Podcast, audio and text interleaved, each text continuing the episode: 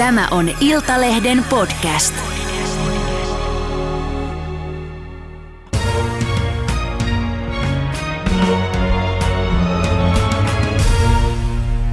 Tervetuloa Varpu Hintsanen, mielenvalmentaja, psykiatrinen sairaanhoitaja ja ennen kaikkea äiti. Kiitos paljon. Sä oot kohdannut sen, mitä varmasti jokainen vanhempi pelkää eniten elämässä, oman lapsen kuolema. Sun seinätytär kuoli kaksi vuotta sitten kahdeksanvuotiaana syöpään. Miten sä itse voit nyt ja mitä sun mielessä liikkuu päällimmäisenä? Kiitos kysymästä.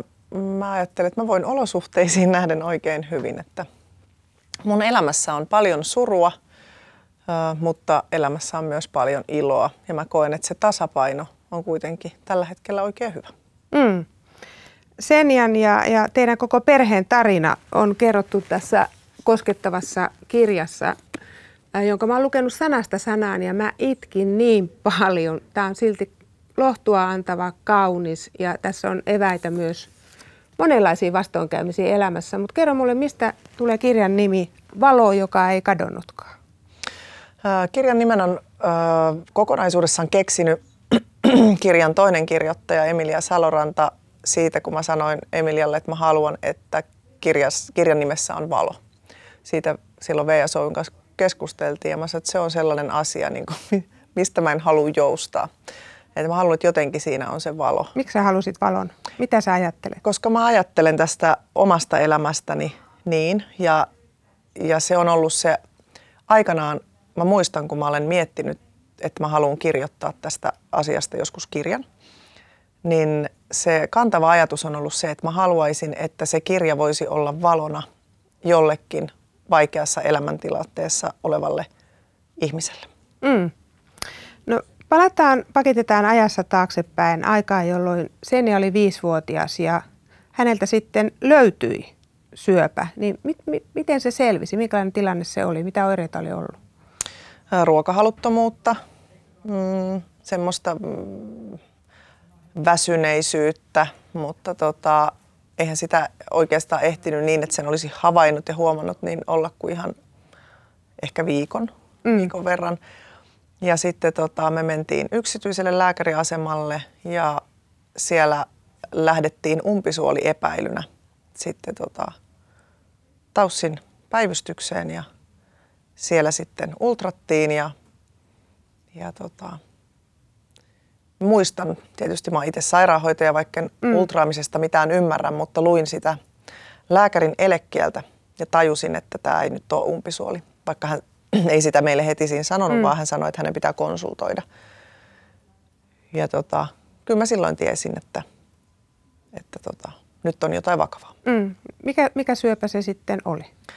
Tämmöinen kuin neuroplastooma, lisämunuaisytimen syöpä. Harvinainen syöpä. Harvinainen syöpä. Mm. Millainen tilanne se oli? Sitten sä oot pienen tytön kanssa siellä ja sitten kerrotaan, että tämä on tällainen tilanne. No tietysti me ei vielä siinä kohtaa tietysti mitä diagnoosia sinänsä saatu muuta kuin, että, että lapsen vatsaontelosta on löytynyt massiivinen kasvain. Ja se oli se tieto, millä me lähdettiin sitten silloin yöllä puolen yön jälkeen kohti lasten syöpäosastoa. Ja kyllä mä sen matkan niin en, en varmasti unohda ikinä. Että tota, et diagnoosi sitten tarkentui tutkimusten jälkeen vasta noin kaksi päivää myöhemmin. Mm.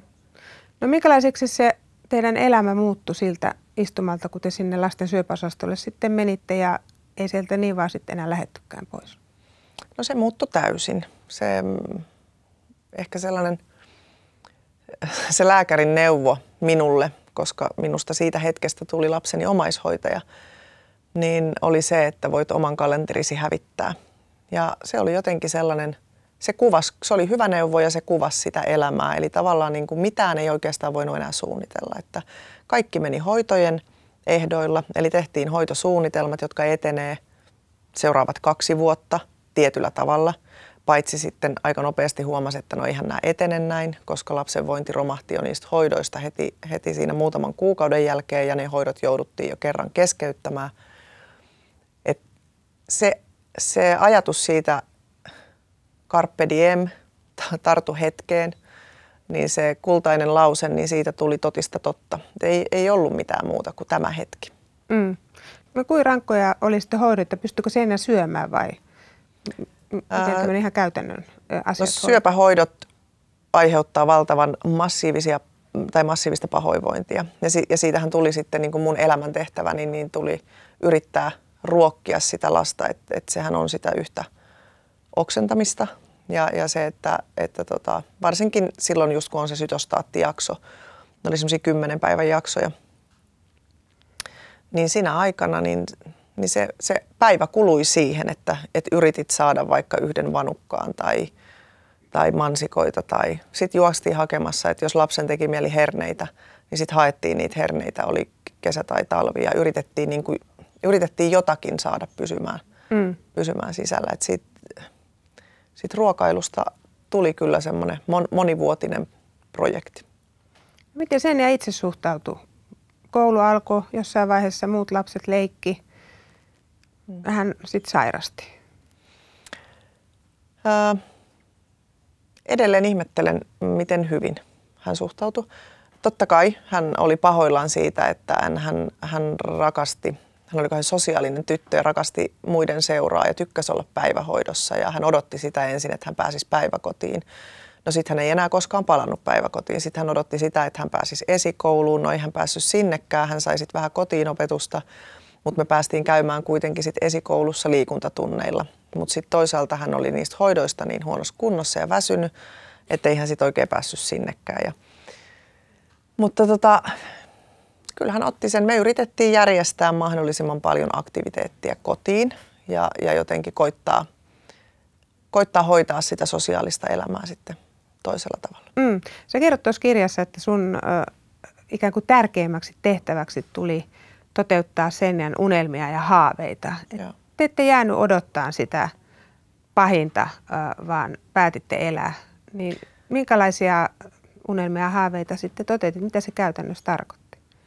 No se, se saattoi olla niin kuin hyvin pieniä asioita, ihan jotain arkisia asioita. Et sen ja esimerkiksi sitten, me ollaan oltu aina semmoinen liikkuvainen perhe ja sen ja tykkäsi hirveästi olla hotelleissa ja, ja laivalla ja näin. Ja sitten kun se ei ollut mahdollista lähteä mihinkään, niin sitten me keksittiin esimerkiksi kotona sellainen, että, että, tota, että kaikki sai nukkua missä halus.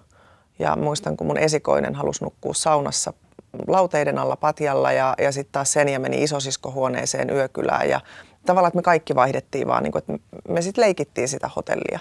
Eli tavallaan se sellainen ö, mielikuvituksen rajaton käyttäminen, niin siitä tuli jotenkin itselle semmoinen, että nyt, nyt täytyy jotenkin pitää tämän lapsen virkeyttä, mielenvirkeyttä yllä keinolla millä hyvänsä. Ja, ja toisaalta se oli ihan hauskaa myös meille aikuisille. Mm.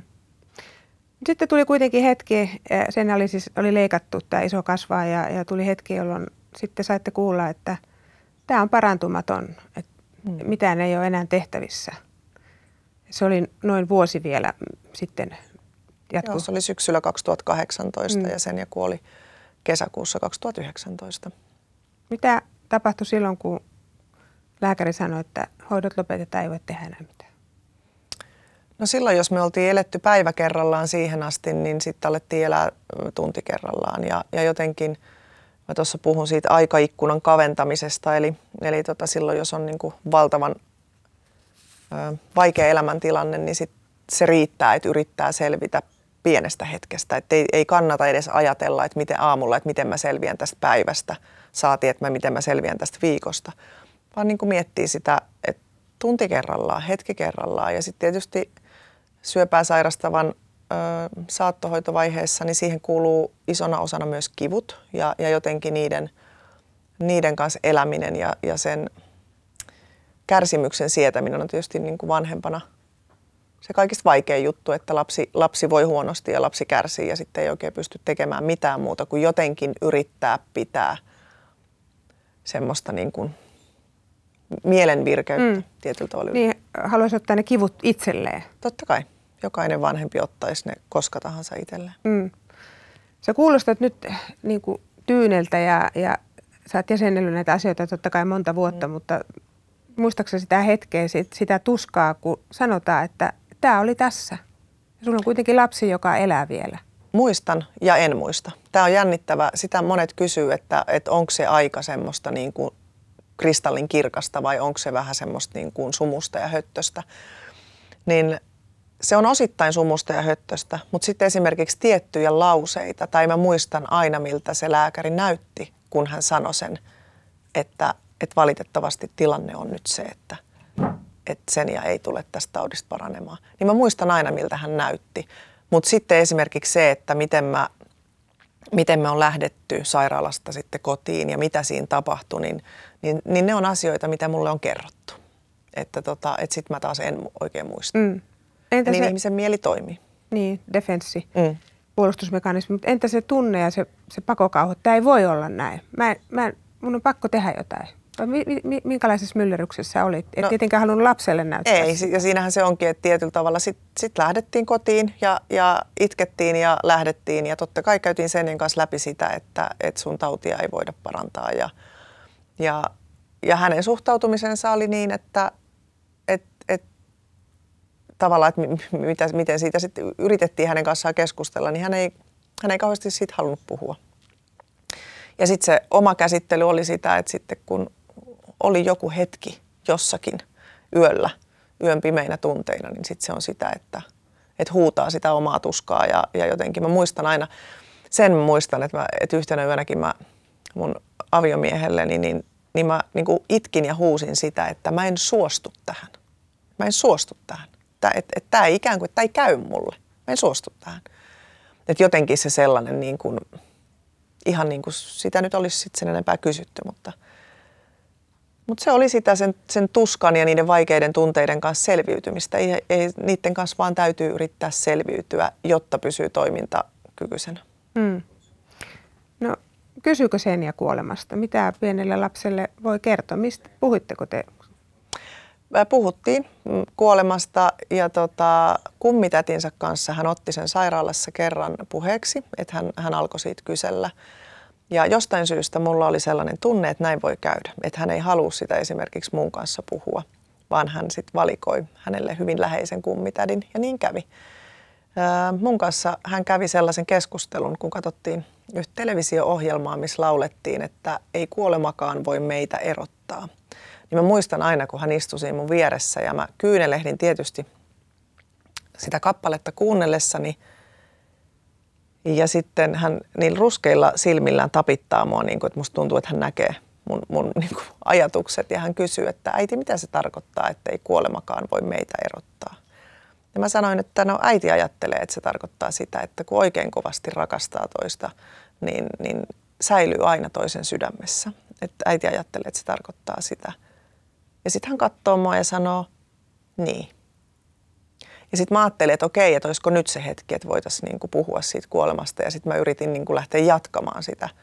Mutta sitten jo tuli seuraavaksi Teflon Brothersin perutaan häät ja tunnelma olikin hänellä jo ihan toinen, niin eihän sitten halunnut enää siitä keskustella. Mm. Mutta, mutta tota, mä ajattelen niin, että, että mä tarjoilin niitä vai niin kuin tilaisuuksia kysyä ja, ja tilaisuuksia puhua kuolemasta, mutta mä myöskin ajattelin niin, että se ei ole äitinä mun tehtävä sitä niin kuin hieroa hänen naamaansa ja myöskään pakottaa häntä siitä puhumaan, että lapsi kyllä kysyy, jos lapsi tietää, että on, on niin kuin turvallista ja Totta kai. turvallista sitä puhua. Mm. Senja rakasti muun muassa uimista ja kauniita vaatteita ja mm. sitten kun hoidot lopetettiin, niin te ajattelitte, no mitä tässä enää mitään infektioitakaan sitten varomaan, että eletään sitten täysillä vielä tämä loppuaika ja oli yksi haave, ulkomaanmatka Turkkiin, jossa Kyllä. pääsis uimaan ja lähditte lääkearsenaalin kanssa sinne koko perhe. Minkälainen Joo, se matka oli, se oli? Ää, se oli, se, siis se oli ensinnäkin tietysti valtavan pelottavaa. Lääkäri ei varsinaisesti, Senjan hoitava lääkäri, mitenkään käsiään yhteen taputtanut, kun me se päätös tehtiin, että lähdetään. Totta kai kysyttiin, että onko se mahdollista. Ja, ja tota, lääkäri teki suuren työn että hän muutti ja, ja tavallaan miksasi lääkkeet niin, että ne on tablettimuotoisina ja, ja jotenkin pystytään se matka tekemään. Ja matkaan piti lähteä heti. Et, et sen lääkäri myös sanoi, että tässä ei ole nyt sitten aikaa odotella ja piti lähteä sinne, mihin sattui matkan saamaan. Ja, Ja meitä tietysti kaikkia pelotti lähteä, mutta samalla jotenkin se tuntui niin oikealta, että, että tämä pitää tehdä. Ja, ja se, oli, se oli ihana matka. Mm. Elämäni paras matka. Mä uskon, että, että ei sen parempaa matkaa enää varmaan tuukkaan, eikä tarvitse tullakaan. Sä muistat sen kauniina ja ihanana? Muistan ja, ja jotenkin se, että sitä eli ja hengitti. Totta kai se oli myös surullista, koska aina kun tapahtui jotain tai, tai tehtiin yhdessä jotain, niin, niin kaikilla on se tietoisuus, että, että tämä on viimeinen kerta, kun me tehdään tätä yhdessä. Että totta kai niin kuin me tiedettiin, että, että me emme tällä kokoonpanolla enää niin kuin matkoja tee. Hmm. Niin, niin totta kai se oli myös niin kuin vaikeaa, mutta samalla sitten myöskin niin kuin ihanaa. Niin, sitten onneksi ei olla kotona loppuun asti ja, ja tuota, hän istui jo pyörätuolissa ja oli kipeämpi ja, ja väsyneempi. Ja viimeisenä yönä, kun kivut yltyi tosi koviksi, Morve itkettää nyt, niin sä silitit ja suukotit ja olit siinä seinän vierellä koko ajan ja sä sanoit, että äiti on tässä, ettei ole mitään hätää. Ja sä sanoit hänelle, että sun ei tarvitse enää jaksaa. Mutta miten sä itse jaksoit? Mm. Mm, mä ajattelen niin, että, että tota, sehän oli siis vielä, me humputettiin se päivä, pelattiin lautapelejä pitkälle yöhön ja totta kai me, me kaikki niin kuin nähtiin, että, että nyt ei varmasti ole enää niin kuin paljon jäljellä. Mutta jotenkin Senja oli myös äärettömän sisukas tyttö ja, ja ne kivut oli jo niin suuria. Niin jotenkin mä ajattelen, että mun täytyy äitinä hänelle sanoa, että, että sun ei tarvi enää niin kuin jaksaa. Että, että tota, jotenkin, että äiti selviytyy tästä, että äiti pärjää, että ei sun ei tarvi jaksaa. Ja, tota, ja siitä ei sitten kovin kauan mennyt, kun sitten sen ja kuoli. Mm. Ja ää, niin kuin mä tuossa kirjassa kirjoitan siitä, että, että tota, se ensimmäinen tunnehan oli helpotus. Että ne kivut oli niin valtavan suuria, niin jotenkin sitten äitinä se, se minun niin primääritunne oli, että nyt mun lastani ei satu enää. Että nyt sitä ei satu enää. Mutta se nyt tietysti jokainen tietää, että se helpotushan meni niin kuin hetkessä ohi. Ja sitten tulee niin kuin se, se lopullisuus, niin sehän lyö, lyö niin kuin todella metrisellä halolla takaraivoon. Ja, ja se on hyvin niin kuin pysäyttävä tietysti. Pojat on suru ja ikävä ja, ja jotenkin semmoinen tosiaan, niin kuin sä sanoit, että se on niin lopullista tietää, että tästä ei enää pa- ole paluta. Mutta sä istut tässä ja, ja me jutellaan. Mm. Miten, miten sä oot selvinnyt siitä ikävästä ja surusta ja maailman suurimmasta menetyksestä? Öö, no ensinnäkin mä oon halunnut. Eli tota, mä ajattelen niin, että asioiden kuului mennä näin kuin ne meni. Että mä en, mä en myöskään ole katkera siitä mä olen kiitollinen siitä, että just mä sain olla sen ja näiti. Että se lapsi ehti opettaa minulle, meidän perheelle, meidän ystäville ja varmasti monelle muullekin niin kuin valtavan paljon tästä elämästä ylipäätään ja siitä asennoitumisesta, että miten me voidaan meidän elämään kuitenkin vaikuttaa ja, ja se Senian tapa niin kuin nauttia elämästä joka päivä – vaikka se oli hyvin jo loppuvaiheessa rajoittunutta ja, ja vaikeaa ja oli kipuja ja hän ei pystynyt, ei hän ei enää nähnyt eikä hän kuullut, että kasvaimet paino niin kuin silmiä ja korvia ja se oli tosi vaikeaa. Ja silti joka päivä hän, niin kuin, hän, hänen ajatuksensa ja asenteensa oli se, että äiti, mitä kivaa me tänään tehdään. Niin mä ajattelin, että sillä oli niin iso viesti ja niin iso merkitys mun elämään – että, että mä ajattelen samoin, että mun elämässä on paljon surua ja, ja mä liikutun, kun mä puhun ja, ja se ei haittaa.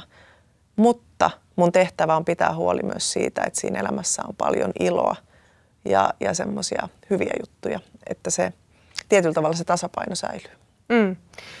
Koska sitä helposti ajattelee, että, että kun lapsi kuolee, niin itsekin kuolee. Mm. Voiko enää koskaan olla onnellinen? voiko olla edes iloita siitä, että toisilla on lapsia, jotka on hengissä? Mm. Mistä löytää elämän merkityksen? Mm. Ja kyllä sen kanssa joutuu tekemään töitä. En mä, en mä sitä niin kuin sano, että se olisi aina kovin helppoa. Että tota, ja siitä kiitos kirjas kerron, että totta kai se koetteli meidän uusperhettä ja, ja avioliittoa myös, että, että meillä on aviopuolisoni kanssa tismalleen samanikäiset lapset mm. ja, ja sitten tavallaan tulee se, että sä lähdet sun lapsen kanssa kauppaan ja huvipuistoon ja mä menen tapaamaan mun lasta hautausmaalle.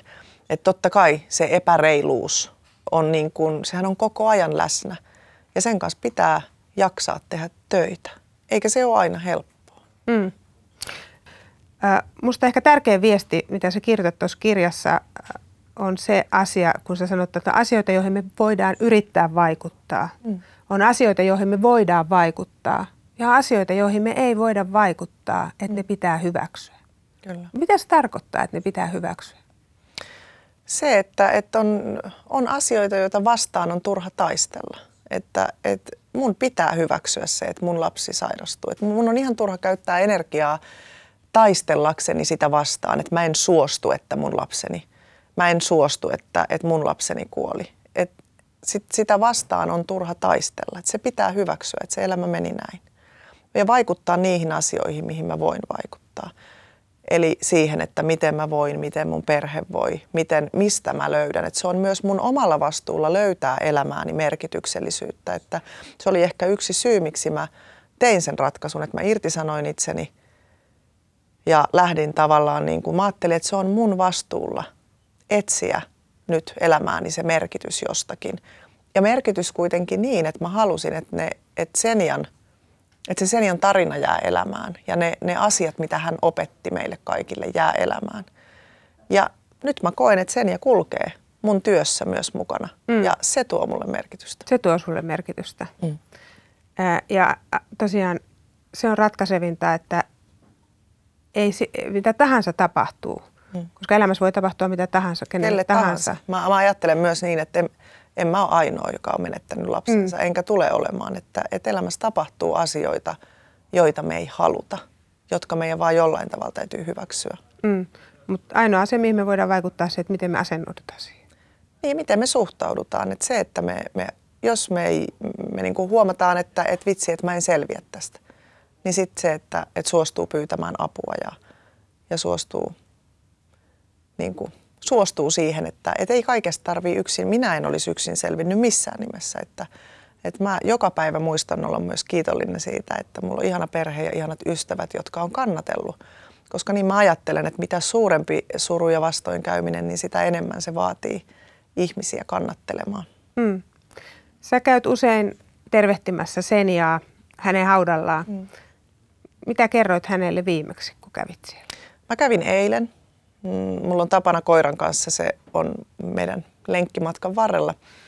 Niin tota, mä käyn siinä aina hetken istahtamassa ja eilen mä kerroin, että, että, tota, mä, että äiti lähtee nyt Helsinkiin täältä maalta ja tota, kertomaan sun tarinaa.